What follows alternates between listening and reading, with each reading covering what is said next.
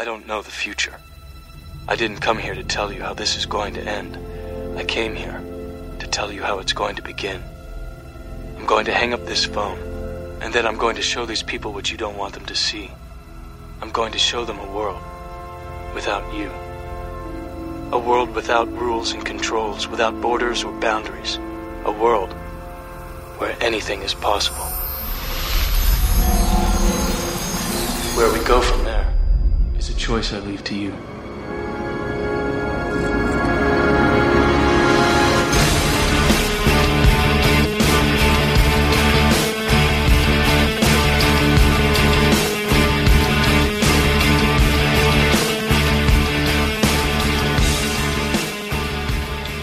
Hello, and welcome back to Keanu Believe It, the Talk Film Society podcast that is all Keanu Reeves all the time. I'm Sam Van Haren, assistant editor at TFS and a lifelong fan of the singular Keanu Reeves. I am your guide through his diverse and interesting career. Each week, a guest and I discuss a film from his filmography, which we've been working through in chrono- chronological order. Uh, t- on this episode, we'll be discussing A Scanner Darkly. To discuss the surreal sci fi satire, I'm happy to welcome back once again Marcelo Pico from TFS. Uh, you were the first to join the Three Timers Club on Keanu Believe It, I believe. Yes. Uh, how does it feel? Feels great. Uh, can't wait to get that blazer. I'm sure I'm, I'm going to get in the mail from you, Sam. Um, and I promise to you and the listeners is that this might be my last episode. You know, I just wanted to jump on this one for, for, for very selfish reasons. But uh, but yeah, but this will be the last you hear from me on Keanu Believe It. Oh, Oh, sad, sad face. All right. Uh, who knows? Uh, Keanu's going to be around for a while, maybe in maybe. uh, yeah, so we'll see. But uh, yeah, I'm glad to have you on for this one. Uh, this is one of my. Uh, so I hadn't seen it in a while, uh, but it was. This was one of the movies that I, I remember. One of the first movies I saw when I was like fully engaged in like the uh, movie, like you know the making of movies before they came out, and like you know obsessing over uh, details of movies and the process of movies, and so this was kind of a big deal for me. I remember as a teenager, but it had been a long time since I revisited. it. Uh, so I was very happy to get to this point uh, in Keanu's career. Yeah, I so mean, it's such an interesting movie. Yeah, uh, I saw this uh, back, I think, a few months after it came out on DVD. Um, I was in the Air Force, and there's a point in the Air Force when I was just sitting around not doing anything. Uh, so I just pulled out my laptop, and me and my friends just watched movies all the time. And this is one of those movies. I remember watching this, uh, Crank, Borat, all, all in like quick uh, uh, succession. But the, this one stood out, obviously, because it's great. Um, but you know, it, has been one I've always wanted to revisit uh, because I just remember pitching parts of it and being kind of stunned by the animation and the performances and the story. Uh, but yeah, but that was like what, like 12, 13 years ago now. So I'm glad I glad I sat down and rewatched it uh, just yesterday. So yeah, um, again, one reason why I forced I forced you, Sam, to, to have me on for this episode. Just to force you to rewatch it yourself. exactly. uh, but it's uh, yeah. So I was freshman, sophomore uh, in high school when it came out, and it was uh, great. I mean, I, I remember seeing it in theaters with my brother, uh, and this is funny that I, I saw. Uh, I'm actually surprised that I saw this in theaters because it would be one of those most of those that kind of movie where you wish you had saw you had caught it in theaters. Oh yeah, I'm I'm jealous of that actually, Sam. I, I missed it in theaters, and uh, every time they play it here in Austin because it's it's a Linklater film, uh, Yeah. Scan- Scanner Darkly. So they play it here, you know, every once in a while. I, I always miss the screenings, so I, I've never seen it in theaters, not yet anyway. And I, th- I think it was one of those. Mo- I think it was the first movie I saw at the uh, Sundance Theater that sadly don't exist anymore. But they, uh, that Mad- uh, my town of Madison was one of the first. I think it was the second place to actually get a Sundance Theater. Uh, so I think this was the first movie I saw there because it was kind of the you know the art house type movies, and so of course it's this is going to end up there. And uh, I remember loving it, even though I didn't get it at the time. Like I Yeah. just obsessed with. I mean, I was obviously I was a Keanu fan at the time, uh, obviously, and but and then uh, a Linklater fan too, like and Confused. Obviously, I was obsessed with that as a teenager. Uh, still am, but the Uh, so I just liked it because of those things, and it's funny too. So it's like even if you're not getting the more uh, weirdness of it or the subtext of it, it's still a very enjoyable uh, movie. Something I picked up on this. It's basically one of Linklater's hangout movies. It just happens to be about involve insane, paranoid uh, drug hallucinations. Yeah, absolutely, and, and I'm glad I rewatched it now after having because like when I first watched this back like what 13 years ago, I I may have not seen I may have only seen School of Rock in terms of Linklater. I was not big into uh, Linklater back then, but now obviously. Uh, I love Slackers. I love uh, Dazed Confused. Uh, all the before movies, Boyhood, one of my favorites of the last ten years. Like all those amazing movies. Love Linklater more and more. Even now, having seen him in Austin, you know, I just saw him last week. He was like doing a Q and A for for uh, for Miss Bala, um, Nice. to teach as a fixture here in Austin. So now having you know uh, watched it again, uh, Scanner Darkly, I'm like, yeah, yeah, you're right, Sam. This is closer to like slackers, Dazed Confused. Like he, just, he's just you know a bunch of uh bunch of slackers, for lack of a better word, just hanging around, goofing off, and doing crazy shit. So yeah, it's it's like oh, it's it's uh it's a perfect Lin- it, Linklater movie. It's a perfect mixture of Linklater and Philip K. Dick. And Yeah. yeah, Yeah, it's a yeah, it is a Philip K. Dick book, uh, and I I remember I so I saw it at the theaters, and then I remember like tenth grade, eleventh grade English, we had a assignment where we had to like compare a book and then the movie adaptation, uh, and I originally was going to do this, but then realized that I was like not equipped to do it. So I remember I think I did ended up doing V for Vendetta instead, but I remember like uh, just trying to do that and like read the book, and I'm like I don't know how I'm going to write a report about this, but. Uh, but I, uh, it's funny because originally Linklater was going to try to make uh, one of uh, Philip K. Dick's more abstract novels, uh, Ubik. He was going to turn that into a movie, but he couldn't figure it out. So I think it almost feels like maybe he read this Scanner Darkly and is like, that kind of, you know, he, he it's, uh, I could adapt that to my uh, sense of style and uh, my voice, and it worked out really well because this movie, I think it's really. I t- tweeted about it after watching it again last night. Like this is not talked about nearly enough. No, no, it's not. Um, and uh, another reason why you know I wanted to talk about it here, just because uh, I don't hear people talking about this movie and and other work by Linklater, you know, overall. Um, and yeah, like it's I've never I haven't read the book Scanner Darkly. I'm not too familiar with Philip K.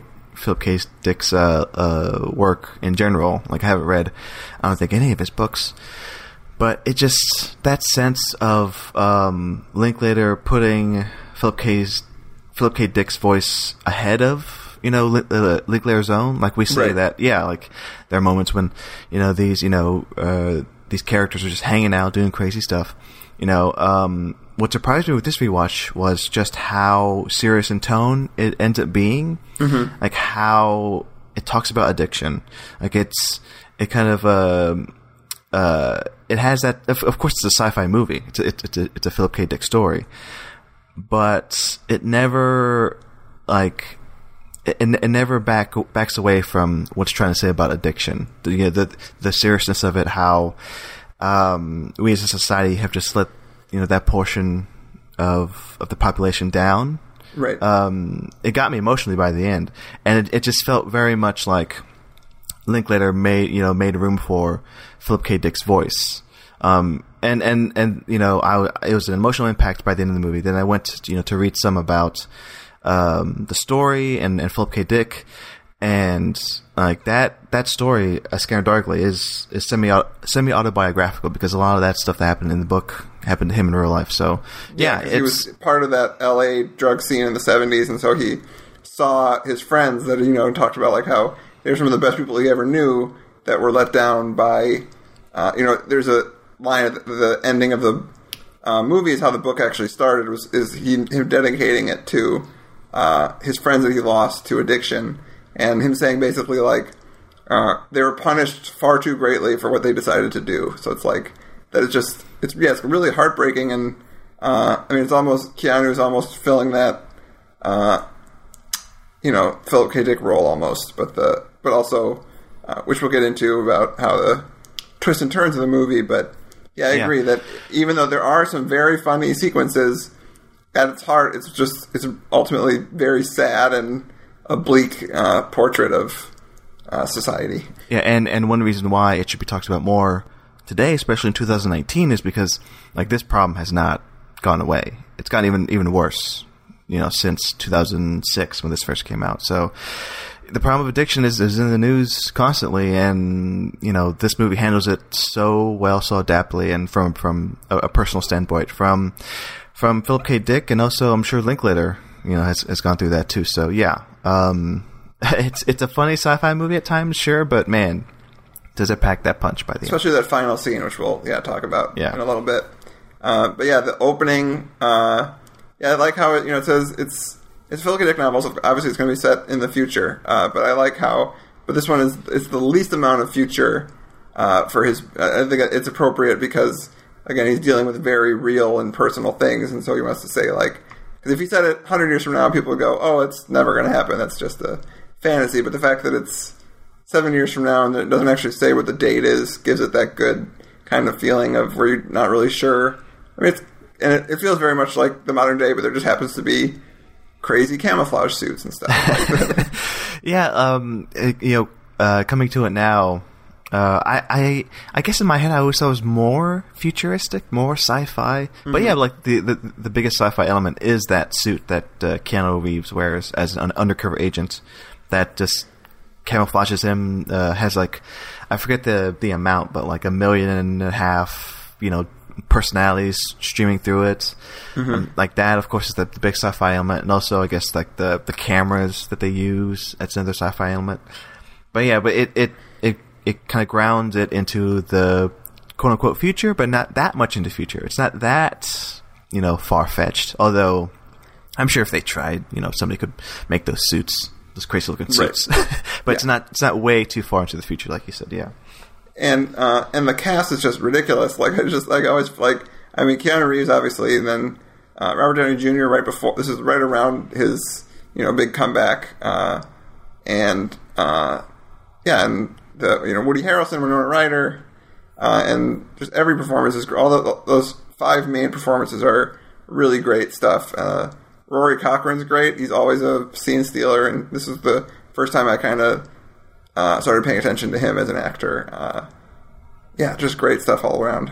Yeah, I as I'm impressed by the cast so much that, well, I, I of course Keanu, like he's made you know to give lines to to to read Philip K. Dick lines. Yeah, Like it it it just flows so naturally from his voice. This is what this is already like one of my favorite Keanu performances. I because like, those line readings, especially you know by the end, and, and well, uh, well, even halfway through when he talks about his family and like his house, I'm like, oh, it's it's it's it's it's a beautiful connection, you know, between actor and mm-hmm. script, and you know the the author's voice. So yeah, I'll just say Keanu in this is incredible. I'm glad Linklater talked him into doing another sci-fi movie. Yep. Because I read I read that Linklater was like hesitant because he's like maybe Keanu won't, won't want to do another sci-fi movie after ha- having just done the Matrix trilogy, you know. But I'm I'm happy Keanu agreed to it because and, and like uh, I'm I'm assuming it's because you know the script is great. Uh, that's what the other actors said. They agreed to do it because the script was so good. So yeah, it's it's a wonderful cast, and I, I like that Rory Cochrane. Um, yeah, I I mean he's like a bit actor. He's like a supporting yeah, actor. he's one of those great support. He's he's a, he's a that guy at this point. Like one of the great. Like I I think he'll go down as one of those character actors that just and he disappears into the roles and uh, which like I mean I this is the first time I remember seeing him and I'm like yeah that, that that's if I didn't know who he was I would assume that they just found a guy you know off the street that would Yeah. be perfect for that character. like when when when I was like like uh, watching like the trailers or something just to get ready for it, or just seeing clips of it, I didn't recognize him. And then it wasn't until like I looked it up later. It's like, oh, that's him. Yeah, that's, like you said, he's just a character actor. He's like one of those guys. And I also forgot that he was also in uh, Dazed Confused.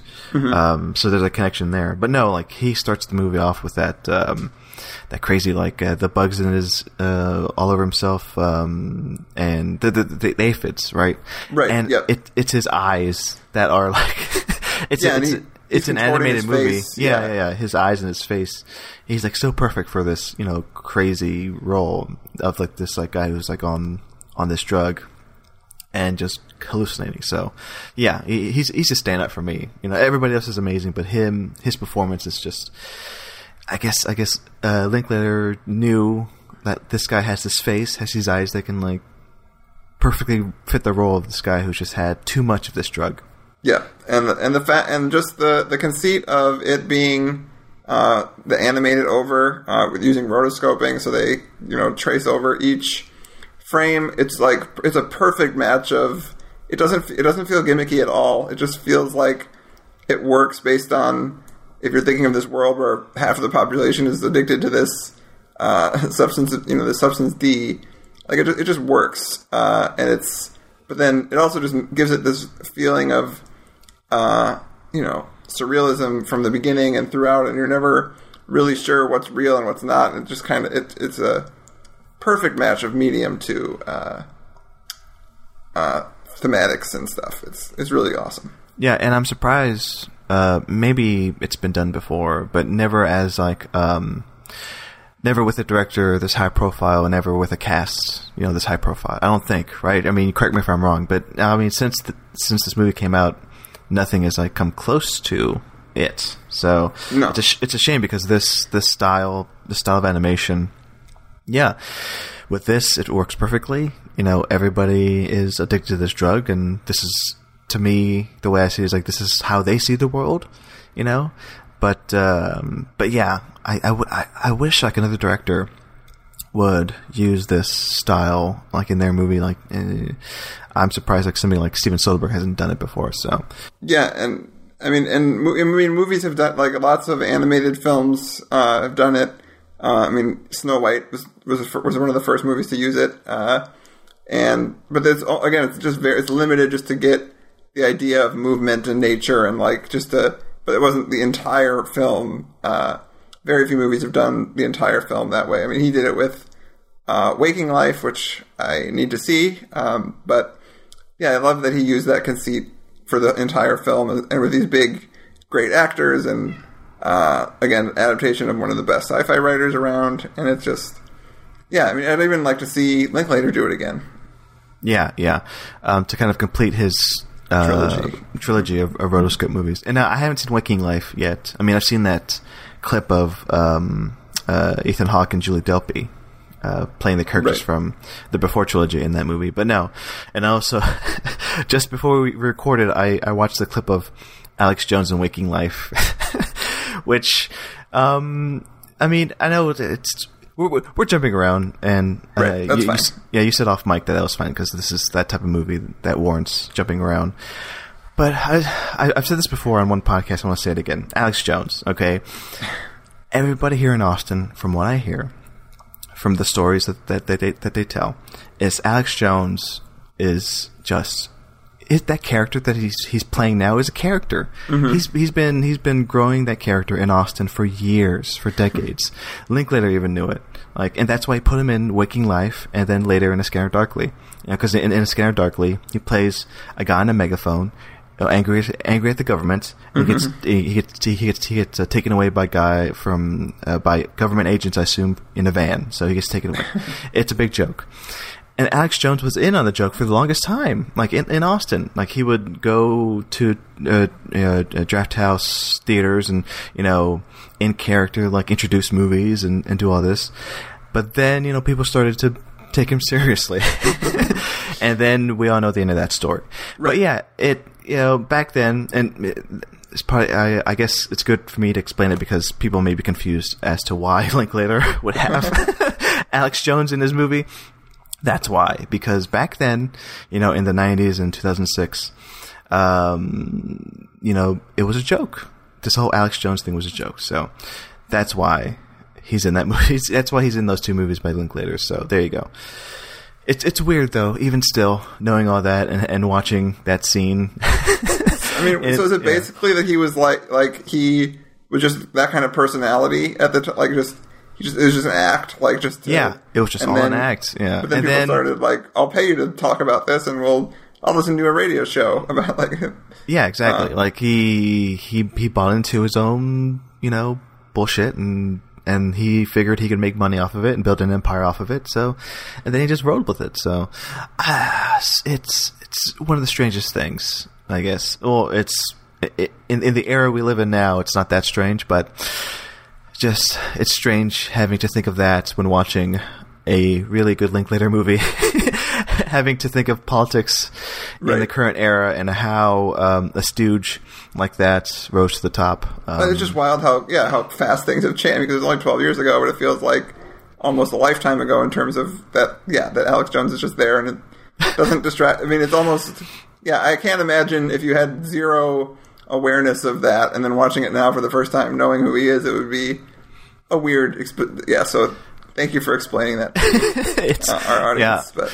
yes, but uh, but yeah, folks, it, it's it's weird. Because this was this was filmed in Austin. Uh, Oh yes, yeah. as Linklater always does or tends to do. Yes, Uh, he, so he tends to do that. Yeah, and yeah. Um, before we recorded this morning, I, I looked at um, some of the locations where he filmed it. Like uh, he filmed it some. He filmed some of it, um, like the, the, the, the headquarters where Keanu uh, you know, does his police work. Mm-hmm. Some of that is filmed behind a Target, like near mm-hmm. downtown. so it's it's funny looking up where he shoots things and and like he, uh, I mean Linklater should just he, he treats Austin like his backyard, mm-hmm. like you know Boyhood. Uh, is is a, is another huge movie where he shoots a lot of stuff in Austin and in Texas, and it's just funny to think that he had you know Keanu, Rob Downey Jr., Woody Harrelson, Winona Ryder, you know, everybody down here in Austin to shoot this rotoscope movie, you know, back you know f- you know 13, 14 years ago. And yeah, and like even through the animation, I can tell it's it's it's a game I like to play with Linkla- with the Linklater movies. You know, when I see a movie of his, I'm like, oh, I, I've driven past there before, and and I could still do it with this, even though it's like rotoscope animation. I'm like, oh, like I've driven down that street before, I'm about to drive that down the street today. So yeah, it's I, I like that that Austin vibe is, is still there, even with this you know- doubling for uh, Anaheim, California. Yeah. Which and, is, and- but- it's one of those things where it's animated, so they can just simply add the like add some palm trees, add some you know Exactly, add yeah. California plates. Uh, but you can't you can't fully escape you know that that that sense of Austin yeah. in it. So I like that, even though yeah, like I said, Sam, it's supposed to be in set in California, but he, he cannot shake that Austin vibe, which is which is great for him. Uh, that's why I, I I love the guy because he has those Texas those Austin roots. Yeah. Yeah, and uh, yeah, and so this uh, the scene the scenes with uh, so uh, we'll spoil it spoilers here. Uh, so it turns out that uh, so Keanu plays uh, this Fred slash Bob. Uh, so he's basically and you're never really sure exactly how much uh, they're telling us is accurate. Like you know that he's this. Un- I mean, he's clearly an undercover agent, uh, but it's like, uh, but they.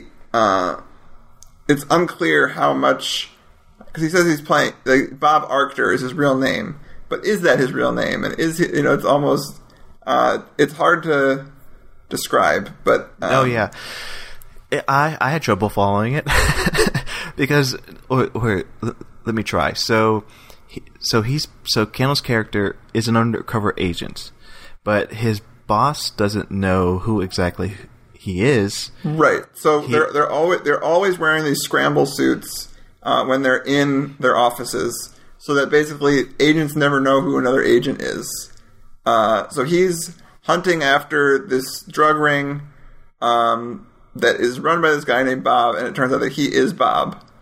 Uh, and so basically, his boss tells him to start uh, surveilling himself. Yeah, but yeah, his boss doesn't, doesn't know which which because yeah, 'cause they're monitoring Bob's house, and in Bob's house are these characters. Uh, Robert Downey Jr. plays James, Woody Harrelson is Ernie, and Donna is Winona Ryder, and like they're all hanging out in this house, and mm-hmm. and so yeah, Bob's boss is like, okay, you're gonna you're gonna he, he goes, I know you're one of these people, but I'm gonna have you you know track these people and keep an eye on Bob. You know, t- just to see what what kind of sh- you know shit he pulls. But you could be Bob. because you're and yeah and the whole thing of this drug that they never fully explain which is great like it's Uh, I mean, they refer to it as death. They refer to it as uh, that it basically it fucks with your brain chemistry and your hemispheres of your brain. But like the fact that they never explain it makes everything confused. But that's that's part that's intentional though. It's like it's not. Uh, and then at the end, it all makes sense. But for a while, while you're fil- while you're going through it, it's like uh, you're scrambled. But that's uh, part of. I think that's that's a uh, feature, not a bug. Yeah. um, and yeah, the, the the substance D, the one you know they're referencing, the one they're trying to um, bring down, because like that's who eh, Bob's trying to get, like to, to to the big guys who sell this this drug. Yeah, like that's like never. I mean, it's just a it's it's so generic. Right. It's it's in red pill form, which I'm I'm pretty sure it's not you know a callback to the Matrix. No. Sure. um, but you know you know Bob takes it. He takes like two or three. You know, it seems like every every hour or whatever. Right. He's, he's taking a lot of this stuff. Um, but it's, yeah, it's just so generic, and that's totally on purpose. It's not like su- some, some super, you know, uh, you know, over a convoluted drug where they inject it or something. It's just pills. That's it, and that's totally on purpose because it's by the end it all makes sense. Like addiction is so it's so easy to get yourself rolled up in it. That's it's it's as easy as just taking these pills, and that's it. So, yeah, it's super generic, but it works in the context of this movie. Yeah, and uh, I mean, basically, it. Yeah, I mean, it's about the uh, you know hypocrisy and bullshit of the war on drugs, and about how they care more about the. I mean, it's it's literally like the their, their paranoid delusions that they have are actually very accurate. Like they think everyone's spying on them. They think that Yeah. their intent. They want them to be on drug. You know that they're both uh, you know, providing the drug and then that they're also providing the cure. And it's like, you know, that the uh, that the same people manufacturing the drug are the same people that are, uh, you know, profiting from the treatment of it. And so it's, uh, I mean, they they ramble about this stuff, and but it's actually not that. Uh, I mean, Philip K. Dick is known to be very uh, prescient in his uh, sci-fi predictions, and this is one of those cases as well where, like, I mean, they're not necessarily they don't have hologram suits and everything, but at the same time, they are. Uh, there's more truth to the paranoia than uh, you'd think. And you know, not to bring up politics again, but I'll bring it up. And, and it's something I said earlier. Um, it's so prescient now in 2019. Like it feels super modern. Like, and that's Philip K. Dick's work. You know, it's it's it's it's what he was um, great at is predicting the future. Uh, he, and he did that by observing the present, you know, back then, and knowing where things were going, and know, knowing how things, you know, wouldn't change. Right. Because this has been going on for, for decades. Yeah, I mean, the- yeah, he wrote in the '70s, and that stuff is still happening. I mean, that's like Yeah. you know, it's it's wild. and and the fact that you could say it's even worse now with how insurance companies nowadays, yeah, they're on both sides of this um this, this problem with addiction that America is currently facing. How they control, yes, you know, uh, for for this many dollars, uh, we'll cover you going to rehab. But also, that's that's on one hand, and then on the other hand, hey, we're backing these pharmaceutical companies that are, you know, making it a lot easier for people to uh, be given these, these these pills and and to, to be quickly addicted. It's it's it's it's a cycle of addiction and pain that's being fueled by not only like the pharmaceutical companies but insurance companies, you know, politicians. Right. It's it's a vicious cycle and it's it, it's been going on for decades. So the fact that this plays so well nowadays is it's sad, but again, it, it's it's all credit to you know Philip K. Dick being so um, he's just so he was just so aware of how shitty things are and how shitty things continue to be. Right. Uh, yeah, and I'm just Keanu is again just coming back. I keep coming back to. Uh, I mean, when you're actually watching the movie, it doesn't. Keanu almost. Uh, I mean, he doesn't like Woody Harrelson and uh, Robert Downey Jr. have most of the dialogue in the in these scenes, but it's mostly because. Uh, but it works because they keep coming back to uh, Keanu, and again, we've uh, broken record, but Keanu, we've discussed in this podcast for a while that Keanu's just great at uh, reactions. He's great at nonverbal performances, and even when he, again, like you said, there's he he's perfect for the line delivery. But even in those scenes where it's mostly uh, just the hilarious uh, paranoia of uh, uh, RDJ and Woody Harrelson, uh, again, just perfect.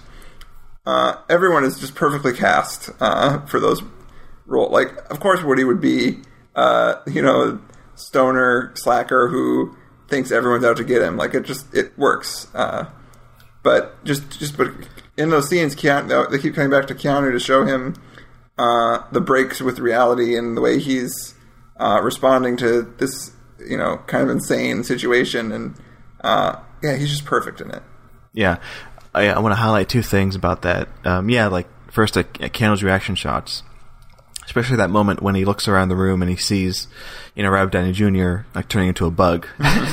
Even through that rotoscope animation, you get that Keanu reaction, which I find hilarious. And I'm like, yes, that's perfectly a Keanu moment, right? Yep. And then another thing I want to highlight is of Robert Downey Jr. Like, yeah, this this is like he's fully into. He's not into full comeback mode because that would be Iron Man, like Right. uh, two years away. But he's like rolling into it. Like he he was just in Zodiac. Uh, I think Kiss Kiss Bang Bang is like year away. So he's or, or was it 2004? Anyway, like you know, Zodiac, Kiss Kiss Bang Bang, Scanner Darkly. It was all within a matter of years. So he's he's just building he's, he's building towards that huge comeback, which will happen in Iron Man. But he's like fully committed, and I love that he's playing this role. He's he's he's like he's not backing away from a role that um, puts an eye on his personal problems, Right. You know, because yeah, in the '90s, and a big reason why he had that downfall is because his his uh, uh, addiction issues, right? Right. He was in rehab. He had those you know public um, problems, but he he faces it head on here. He plays that that stoner, that guy on these drugs. He plays essentially like the villain in this, and he's just reveling in it. Like he's he's doing every little Robert Downey Jr. mannerism that uh, that that's made him so famous. Like these little hand motions, these little eye movements. Yeah, and the little, uh, just the delivery of words. Like, uh, there's one, uh, I'm blanking on it right now, but there's just a specific way he pronounces, uh, yeah, I'll, I'm blanking on it now, but just the way he pronounces certain words is, uh, I think it's I think one of them is like murder. Is like, are they trying to murder you or something yeah, like that? Yeah, right. yeah, yeah, yeah. But no, uh, he's he's just so damn good in this. Like that, the like I said, like the these movies leading up to Iron Man. It's like Yeah, this was the the year after uh, both Good Night and Good Luck and Kiss Kiss Bang. that's right. Uh, it's another another one forgot about. Good night, good luck. I, he, it's like he's he's he's thirsty for. He's he he wants to make it known that he's here. He's doing all these interesting roles, and yeah, the best is yet to come. You know, hit for him career wise. But yeah, but yeah, I loved him in this. Yeah, and then Woody Harrelson, so funny. Uh, so there's a so there's a scene. Um, probably my favorite my favorite scenes in the movie are these uh, where it's just them uh, like there's like them in a road trip or before that. Uh, J- Junior Robert Downey Jr. brings home uh, a bike like a has an 18 speed bike, and just the way these conversations are just great uh, and like. Uh, Winona Ryder being great as always, uh, just like uh, so good to see Keanu and just those four actors together that you've never seen together in one movie, delivering hilarious uh, Linklater dialogue is it's heaven.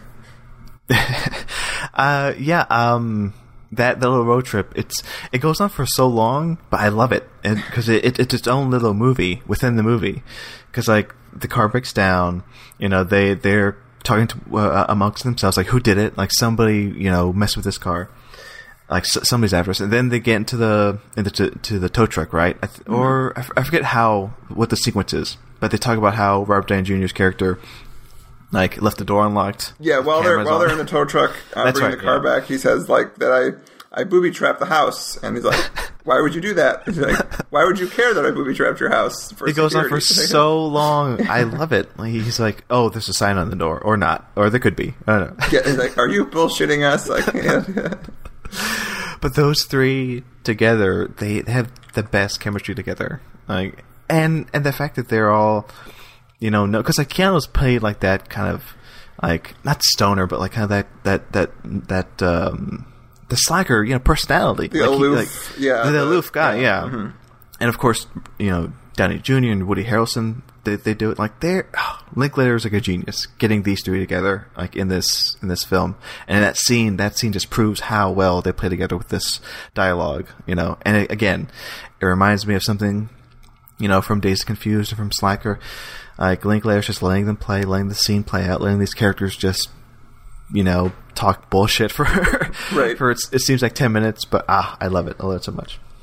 Uh, yeah, and so the uh, as it becomes throughout the movie, it just becomes increasingly uh, uh, harder to follow, but on purpose. Like the paranoia, like as uh, Keanu's paranoia is building, and his uh, you know his brain being more and more affected by this drug, and uh, but even just these. So there's a sequence right after where the sequences with him and these scientists that are trying to uh, you know figure out if he's uh, addicted or not is just so great. Uh, the left there's whole I could uh, study just those scenes over and over because there's talk about how uh, it messes with your makes your left brain and right brain like switch and like the scientists are on either side of him. Yeah. Uh, like talk, it's just really uh, it's just fascinating, and I can't. Uh, it's hard to describe. It's almost this is a movie that uh, you just need to see to before. Uh, hopefully, that you've seen this movie before uh, listening to us ramble about. Yeah, yeah. Uh, but they're just really well done. Uh, I could, I think it might be my favorite uh, Linklater movie to be honest. Uh, I, the more I think about it, it's just it's really uh, interesting from top to bottom, and I could, uh, yeah, Yeah, those scenes in particular, it shows how technical a director Linklater can be. Like, I know he's not known for that. Like, he's not like a Fincher or somebody who can, you know, who's who's well known for piecing um, scenes together, like with, um, you know, staging or whatnot. He's just very matter of matter of fact in the best way. He's like, you know, you you look at Boyhood and the before movies, even like uh, everybody wants some. It's just it's staged like you know simple two shot. There you go. But it's like the dialogue that always drives it. You know, he's he's he's Right. synonymous with the dialog Not to say he's a bad director. I think No. he's he's, he's I- I- wonderful. I think this is Yeah. proof. This is the one of the movies where, and I haven't seen all of his movies either, but this is. I feel like this is the one where he's really shows how uh, efficient in terms of storytelling, visual storytelling Yeah. he can be, and the, even just the there's some really next level shots in here that are just kind of thrown in there, and then like there's a there's a the shot of uh, the tow truck driver just makes me think like something that Soderbergh would do. Like it's like a like camera play. It's almost like he could only do that because of this animation style. But it like it's just a really great shot. Or there's this one where uh, Downey Jr. comes out with a hammer, and there's this shot like of the hammer looking up from the hammer to like Harrelson and uh, Keanu, and it's just it's really impressive. And I think this is one of him showing like this is what I can do, even when I don't always want to do that. Uh, but Exactly. Yeah.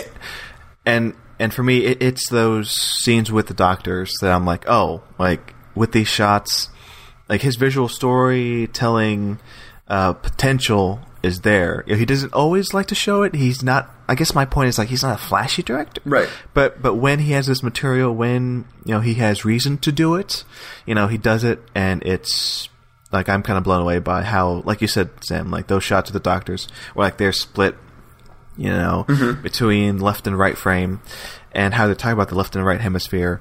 It's like those are like expertly done, you know. So yeah, as a visual storyteller, like this is to me.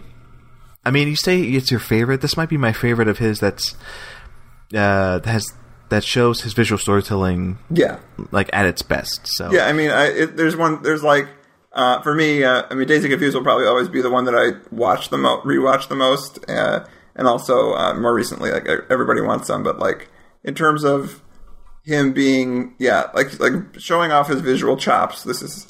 Uh, it'll be like it's up there for me. Um, And, and for me, I might put Boyhood as my favorite of his. If if anybody's curious, or if they're not, then who cares? I told you already. but yeah, but but Boyhood to me is his masterpiece. So, I mean, yeah, and but this, I need to see this a few more times because this this has potential of getting up there with some of um with one of his favorite movies for me of all time. So, yeah, boy. but uh, yeah, so the as it uh, you know he starts trying to figure out like uh, maybe he's almost or Keanu's almost starting to doubt that he is like the like uh, is he the dealer? Is he the guy that is he just doing this because uh, and you know because he's trying to bust the guy because maybe it's Barris, but then like uh, yeah, it's just uh, so interesting the way it uh, the paranoia builds and the like again as you start seeing people turn into bugs, you know, it gets very Kafka esque and uh, but the uh, and then as it starts to get more uh, like they show this like the surveillance suite where they're looking uh, where he like watches the surveillance cameras.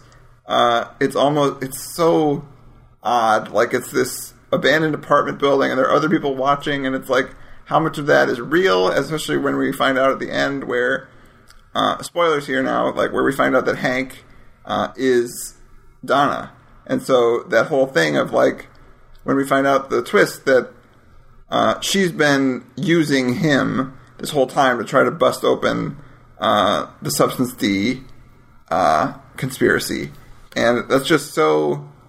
Uh, it's done so matter of factly. Like when she, when we find this out, it's just really interesting how it uh, reveals itself, and then it just throws everything we've seen up to this point into question. Yeah, um, it's to me, it's like it's heartbreaking uh, by the very end. Yeah, because again, you said spoilers. I hope people manage to watch this before listening to this. Um, and even so, if you know the spoiler, it's I think it still plays. Uh, well, yeah, even the, the way that they, the way he writes it, the way he shoots it, and the way uh, especially Ryder plays it is yeah, it's heartbreaking. Yeah, because yeah, like like you said, Sam, it throws like everything you've just seen up up until this point. Especially when they say when uh, Donna. Well, I guess by this point, her, her, she has a different name. She uses her real name by the end, right? Uh, she has that talk with that guy from the rehab clinic, right? Mm-hmm. And they reveal themselves to be, you know, part of this, um, like other agency or whatever that has been using Keanu. Like, again, like, like everything you thought of up until this point, it's a lie. Like they're using him just to get into this farm that the rehab center runs and where they're growing that substance D. So he was, and he doesn't know this. So you know, uh, Bob or whatever his own name is now, I forget. You know, Keanu's character, he doesn't know that he's being used, you know, for this purpose to again be an undercover cop in this huge operation. And that dinner scene with uh, that that diner scene with uh, Winona Ryder's character and the other guy, where they're discussing, you know, Keanu's fate. It that's heartbreaking to me because they're like, how could like like uh, we're we're using this this guy, you know, to use somebody's life like that without even knowing, you know, mm-hmm. that's that's messed up. And again, and, it plays into that message by the end about addiction and how this whole game is being played and the ones who get addicted, the ones who suffer the ultimate consequence of like of dying or having this these uh, these these horrible side effects. I, I, it's part of a system, and it's it's only people who are higher up that are just that that, that aren't playing that are that are um, that are winning. You know that are that are you know, you know getting their dues from this. You know, people who are dying and people who are suffering uh, yeah, it's rough, man. Well, yeah, that, that both like the people that are uh, this. So they're trying. Basically, it's that they're trying to bust this rehab center that they believe is making the drug. So they're both that they're you know creating supply and demand. They're both flooding the dr- streets with the drugs and then providing the miracle cure uh, to to people. Uh, but we're really what they're just uh, yeah. But then so that they're doing that is bad. But then also the people that are trying to fight that are doing similarly fucked up, uh, morally questionable things. So like, who's the real, you know, uh, bad guy in the situation? And it's both, it's, it's both of them. It's both the uh, manufacturers of this drug, but then also the people that are fighting it for whatever uh, bullshit reason. Uh, it's yeah, it's uh, it's not. Yeah, Winona just plays it so well, like her questioning this, but still just being talked into it, she's still not to uh, change it. You know, it's yeah, it's uh, she's really great in this. Uh, everyone is, and that's uh, But before we get to the very final scene, I want to talk go track back a little bit to this uh, scene where Freck kills himself. Uh, it's so it's, that Yeah. scene is so surreal and great, and the dialogue is actually del- or the so this narration is delif- lifted almost directly from the book. Uh, uh, where it's uh, like describing this matter of fact way he's going to kill himself, and then he like sees this creature from the ninth dimension. Uh, it's uh, it's just it's a really well done scene, and it's uh, there's this great moment where he like where he hears the narration over the radio, uh, and it's Yeah. just it's really well done. Yeah, no, I, I love that little sequence. And again, like uh, Rory Cochrane uh, playing Freck is that's perfect casting, uh, and like his reaction to you know what's going on, that narration, and it's it, again, it's another point uh, where Linklater, you know, it's a perfect marriage of Linklater's voice and Philip K. Dick's voice and how you said like um, the narration is like directly from the book, right? I Linklater just lets it lets that play over the visuals, and yeah, it's uh, this movie is amazing. It is- Again, it that, really yeah, is. that yeah, that scene is a reason why this movie works so well. It's because Linklater knows how to use that Philip K. Dick voice, how not to change it, uh, how to let it play. Uh, but you also have, you know, distinctly a, a Linklater character distinctly in it, you know, with Rory Cochrane, because like he, to me, that's a Linklater character. And then the fact that you see that, you know, the what the Beast from the Ninth Dimension, uh, animated like that. So yeah, it's it's a perfect use of the medium of this of this uh, of, uh, of of the animation and also like I said the script and the direction. So oh, it's perfect. Yeah, and uh, then yeah, it's as we uh, so basically that we find out that yeah that uh, Donna, whoever she the, the real Donna, uh, was using uh, Bob as you know basically telling him basically maybe he was never uh, you know an agent. It was just that was just the way of uh, getting him into this situation. Like it was maybe he was just a family man who got addicted to the drug, and then uh, they're using him to uh, bust this ring open. And it's basically like we need to destroy this guy's brain so that we can take him to this farm, uh, so they can take him to this rehab center. Uh, because basically the only only way that we can stop this is by destroying a guy's life and making him a husk because it's the only people he'll they'll take. Uh, and it's yeah, it's really as you. I, I like how Linklater slowly uh, spells that out. Like he doesn't just tell you exactly what's happening. It's very much uh, through the visuals and through. Uh, but like Keanu, uh, as he shows up at this farm, the way he just blankly, uh, it's just really sad. Like the, uh, th- this guy will tell him something and he'll just repeat it and go like, "Yeah, I'll do that. I'm I'm I'm compliant." It's uh, heartbreaking, but then also that uh, oddly hopeful in the final those final shots. Uh, but Yeah. still, still, still very nihilistic. Also, but it's Yeah, a yeah, it's a it's a impressive balance. A, a tiny bit of hopefulness. Yeah. To me, a a almost minuscule moment of happiness of hope, uh, hopefulness. I should say, not happiness. That uh, Keanu might, um, yeah, because that that whole dialogue with the flower, how he's going to take it to his friends at Thanksgiving, um, but then you don't again, again you don't see. The, the the outcome of that, you know, No, the camera pull, yeah. yeah, camera pulls back and you see him in the field, you know, walking through it, and then it fades out, and that's it, and that's it, and then you get that the the the, the beautiful text by Philip K. Dick, basically um, uh, uh, memorializing the friends who he's lost or the friends who've suffered greatly, you know, from drug addiction. And oh, that's that that's that's the heaviest part for me. You know, bring it all back to how Philip K. Dick. Uh, that again, it's a semi semi autobiographical, like how it's real, how you know people are addicted and how easily they they fall into those traps and you know they either die or suffer greatly. So yeah, there's a bit of hopefulness again with it, but it But to it's me it- yeah, but it, it, it's like it's there, but then it's like, but it's at the same time that final final shot of the zoom out of that this field is just filled with people like him that are uh, that they're literally they destroy their lives and now they're growing it to destroy more lives, and it's like yeah, it's brutal. Uh, it's but it's like uh, that he gets that flower, but at the same time, what's that going to change? Uh, it's yeah, it's impressive, and uh, so I noticed that. So one of the names in the end credits is actually Philip K. Dick puts his own name in there. Uh, Yeah. that he uh, you know permanent pancreatic damage, and then also uh, Linklater put one of his professors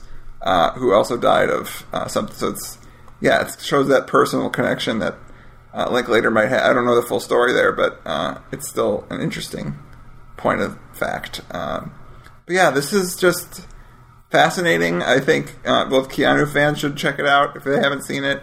Uh, it's for sure one of his best roles. Uh, Absolutely, yeah. both- I it's yeah, it's it's all it's. I remember it, it had it had a good reaction when it came out, but for some for whatever reason, it's just not something is talked about as much both for Keanu or Linklater's career, and I think it has career best work from most people involved. Some of the, or Yeah. at least top uh, top tier. Yeah, uh, I mean, we, we, we ran through it. Like um, Robert Downey Jr. has has some amazing stuff in this. Again, Keanu, some of the best work I've seen from him, especially that reading that Philip K. Dick dialogue. Even Winona Ryder, yeah, we touched on it. Like she plays like um like a junkie for the majority of it, but then she reveals her true self, and that final diner scene of hers is is some of the best work I've seen from her. And yeah, so and then also Linklater, like um, his his direction here is some of the best I've seen from him too. So uh, please, people listening to this, you may have already seen it already. Good, uh, talk about it more.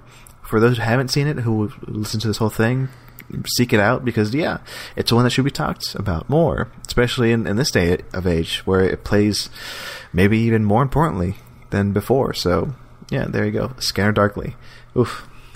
Uh, but yeah, it's just a fascinating movie, and I definitely think uh, should be talked about more. Uh, and it's uh, it's great to see you know Keanu and Winona Ryder. This, you know, this is their their second Yeah. time together, and um, but yeah, just I think it's definitely worth checking out. Um, please watch it. Uh, but yeah, thanks so much for being on, Mar- Marcelo. Thank you, Sam, for having me, or or uh, as I should say, for me forcing you to have me on. Thank you. All right, that's it for this episode. Uh, thanks everyone for listening. Join me next time we'll be discussing uh, Street Kings. Until then, keeping excellent to each other.